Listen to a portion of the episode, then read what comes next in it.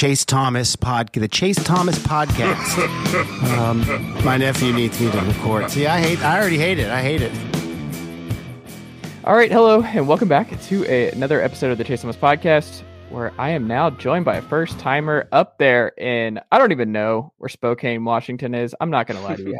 I have n- no idea. I, I know it's a place. I've seen pictures of the Gonzaga campus. It looks real. It looks cool. Looks gothic. I'm about it. It's a very cool looking campus. Like it's no University of Tennessee, like it's no Knoxville, Ah, but but it is it is a beautiful site. So sell me on Spokane. Is Spokane real? What's the campus like? it's very much real. It's very much real. Um, obviously, you're very isolated. You're out in Eastern Washington. Not much, not much going on. Um, Mhm. It's actually still a decent sized city. I think it's the second biggest city in Washington. Um, so that was actually like a surprise to hear. But yeah, not much in the surrounding area. I think uh, WSU is like an hour away. Um, so really, just kind of like an isolated area. Um, so yeah, I mean, it's cold. It's really cold right now. It's like 26 degrees, snowing. Um, so yeah, I'm a California kid. Um, Okay. so it's something that I've had to adjust to for sure. Well, how'd you end up at Gonzaga then? Yeah, so I chose Gonzaga. Um, I had went to a Jesuit high school, um, and so I chose Gonzaga. That was being that Gonzaga is a Jesuit college. Um, I thought that would be a good transition for me.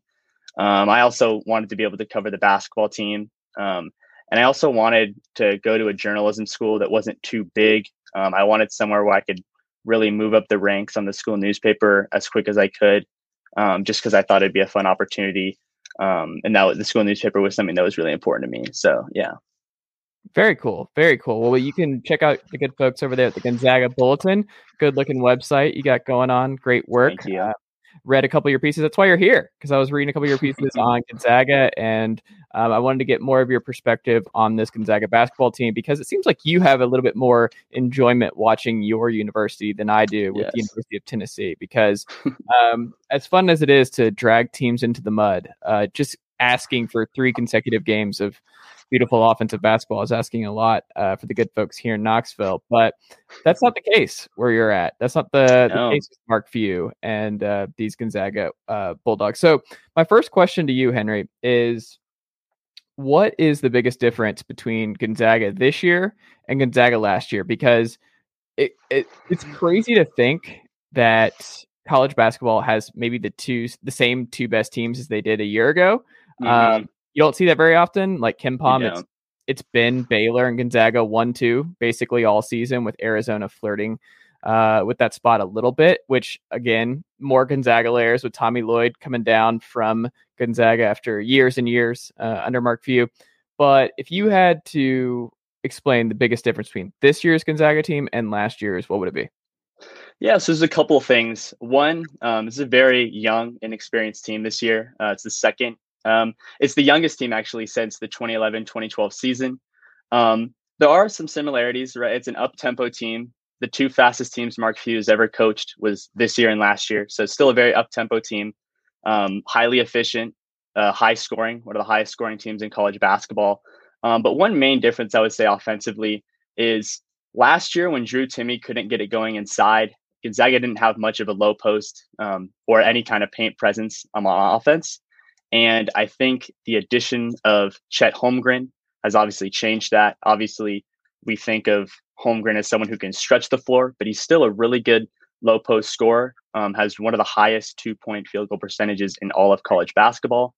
And then we've also seen Anton Watson um, develop a really good low post game as well. So they have a lot going for them on offense. Um, and I would say that's the biggest difference. Do you think they're the best team in college basketball this year? I do. AP voters, they might they might disagree with me, but I really do think they are. Um, it's just so hard trying to find a real weakness on this team. Uh, I think for a while people were saying, you know, they were a below average three point shooting team. I think they were at about 34%, which I think is slightly below the NBA average. So, um, yeah, maybe they were a slightly below average three point shooting team, but they've really picked it up in conference play. Um, literally, uh, the other day, I think it was Thursday, we played Portland, and Portland just let Gonzaga shoot. They gave them space in the perimeter, and Gonzaga hit 18 threes um, and shot over 40% from three. And then after the game, you know, Nembhard and and Watson were joking like, you know, I, I couldn't believe they give us this much space. Like we have so many shooters on this team. And so um, you've seen a 10% difference from the non-conference schedule in terms of three-point percentage um, and then in the conference schedule. Um, and so that's been a huge difference. Um, so yeah. Hmm. Do you what what's the, been the biggest reason as to why they haven't been as good of a three-point shooting team this year? Is it schematic? Is it the personnel?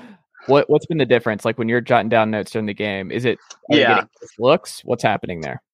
Um, I think they were just a little bit cold in the beginning. Um, and I don't think like I know a lot of people will will say, well, you know, they've recovered um, their three point shooting because the WCC is a lot weaker than their non conference schedule, and and that might be true, but some of Gonzaga's best three point shooting nights were against you know Alabama, UCLA, Texas Tech. So uh, I'm not 100% sure what the difference could be, but um, they have just, I think, confidence. That confidence is a big thing. Um, Chet, shoot, Chet is shooting the ball a lot better. Um, and then you really see Bolton and Strawther um, shoot the ball well too. So, yeah. Who has stepped up the most for Gonzaga this year? Um,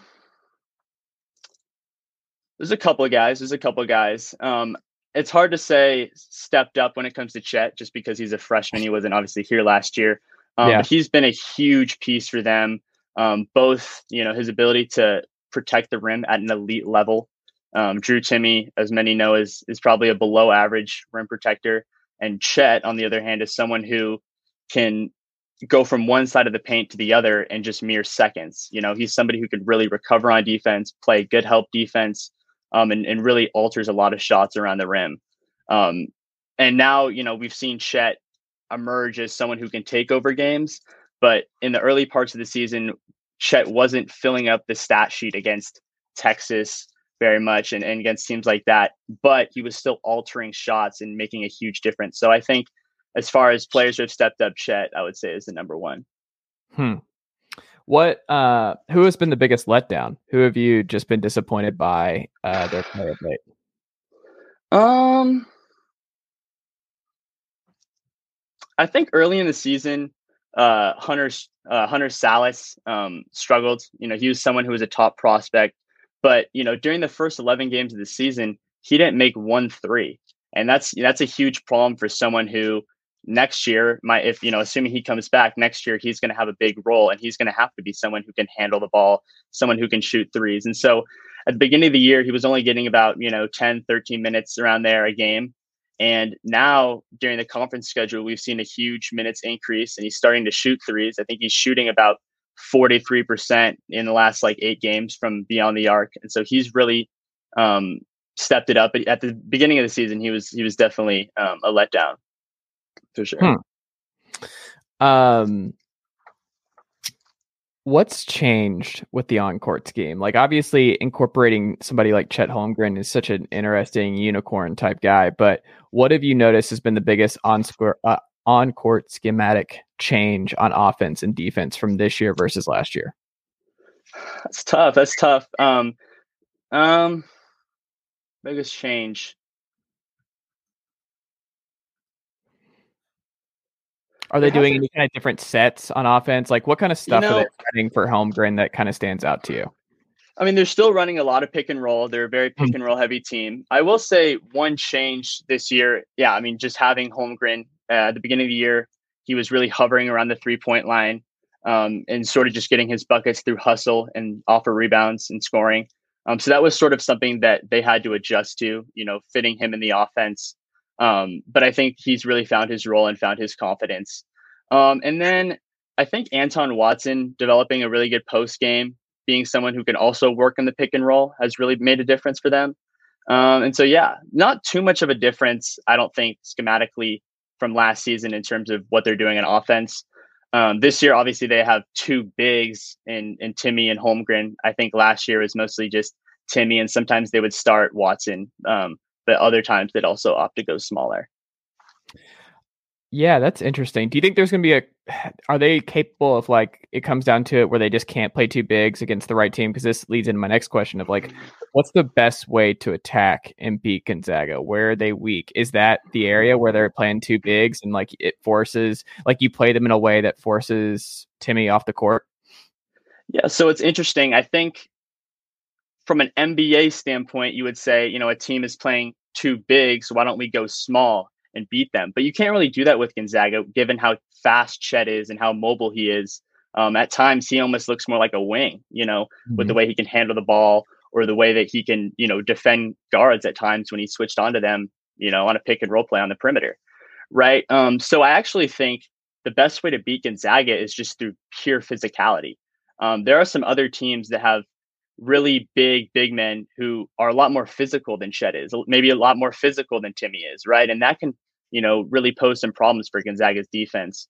Um, and they haven't really had to face that in the WCC. The WCC outside of Gonzaga, um, or except for Gonzaga, doesn't have a lot of huge big men. There are a lot of undersized bigs in the WCC, um, and, there, and, a lot of teams don't have great front court depth. Um, and so Gonzaga has been able to dominate. But I do think if a team can match up in terms of size, but also really be more physical than Gonzaga, that's how you beat Gonzaga. Hmm. Um, what has been the most interesting thing about Chet Holmgren? What have you noticed that has stood out the most to you about the way he's playing? And just maybe it's off the court, something that you've learned about him, just talking with him. What about Chet Holmgren for folks who are diving into the draft and they're watching this months from now and they're like, "Hey, tell me more about this Chet Holmgren guy." Assuming he's a one and doneer, what uh, mm-hmm. to about him? Yeah, I mean, the biggest thing with him is there's so much he does that's not shown on the stat sheet.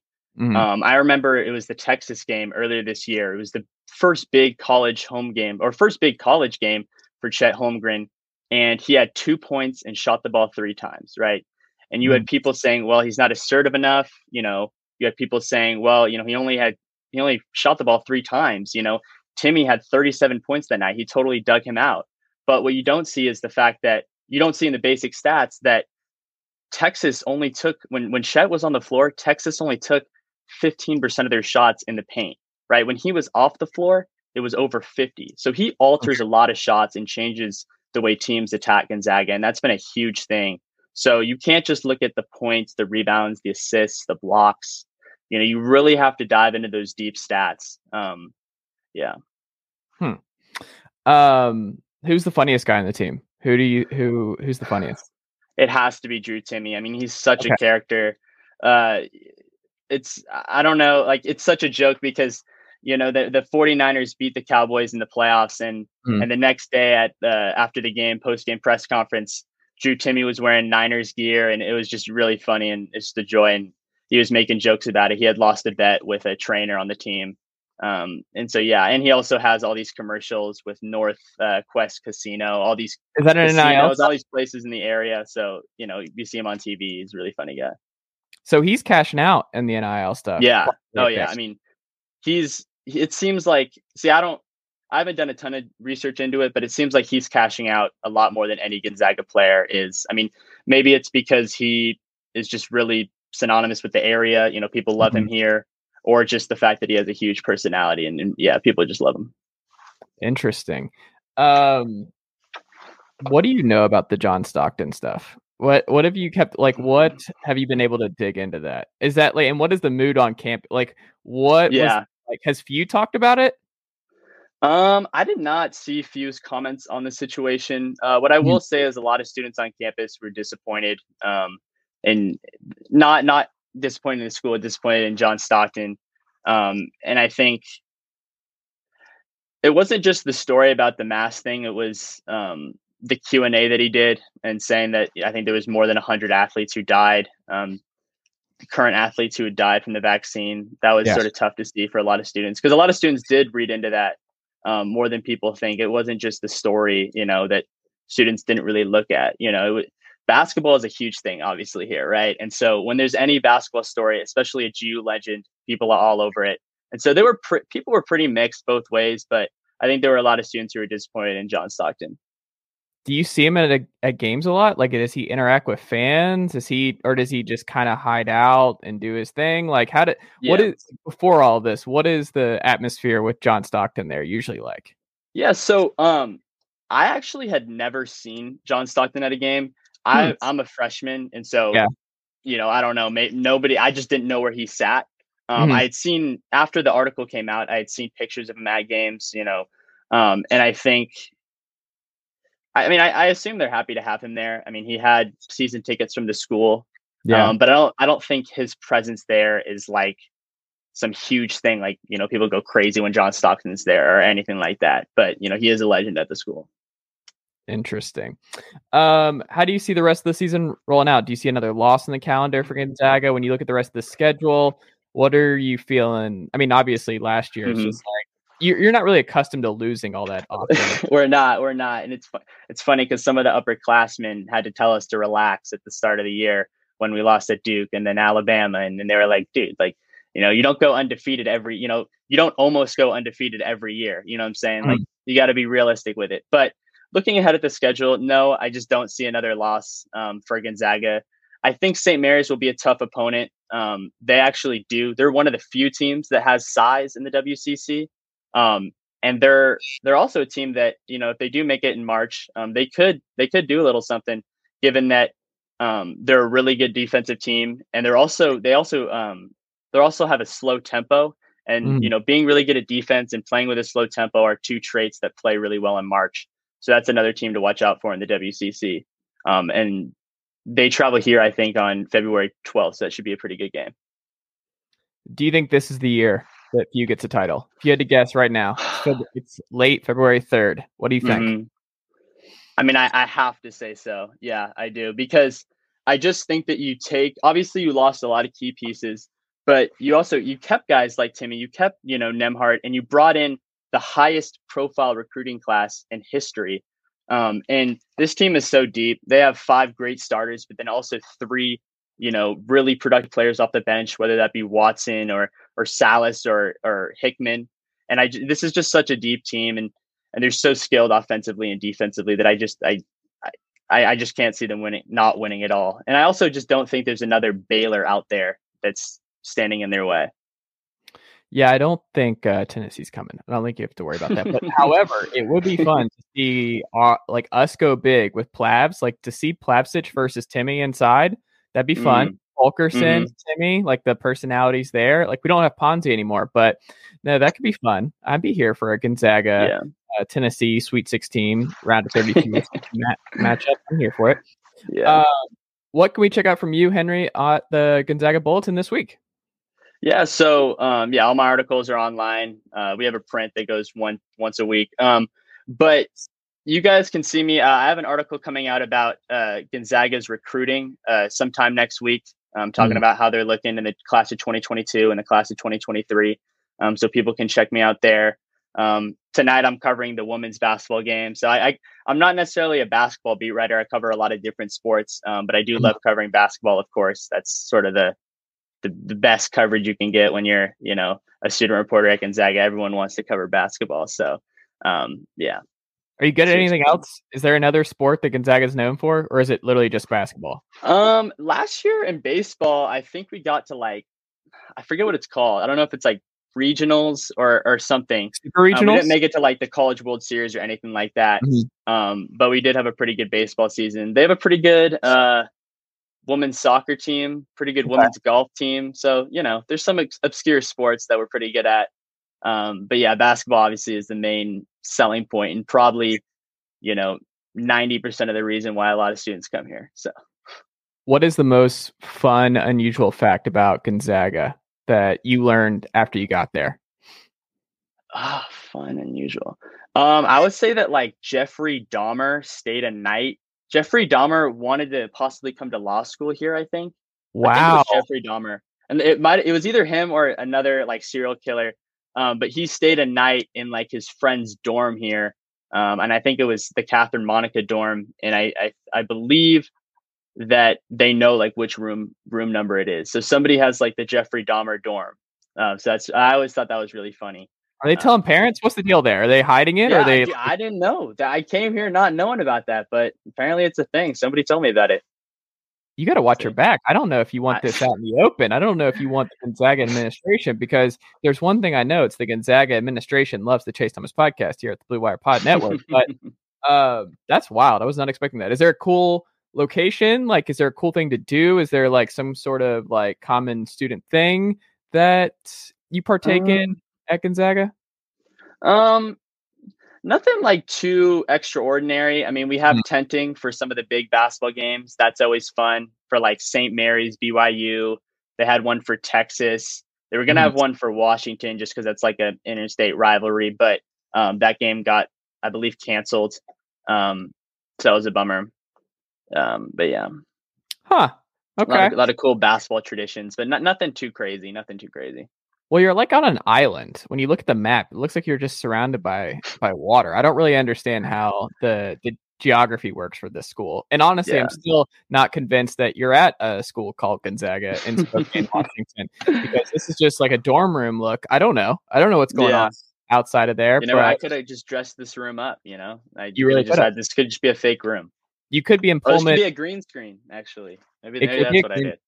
That's it. Might be like I'm not entirely convinced that you're not just in Pullman and you're a coop. like that could be what this is. This is right here. Um, Henry, this has been a pleasure. Thank you so much for making the time. Thank you for having me on. Yeah, absolutely, absolutely.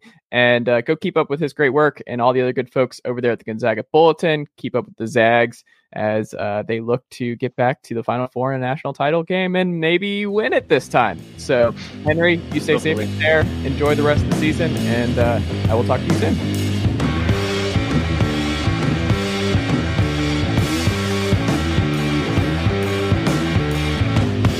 Nicely done, nephew. Chase Thomas Podcast. Hell yeah.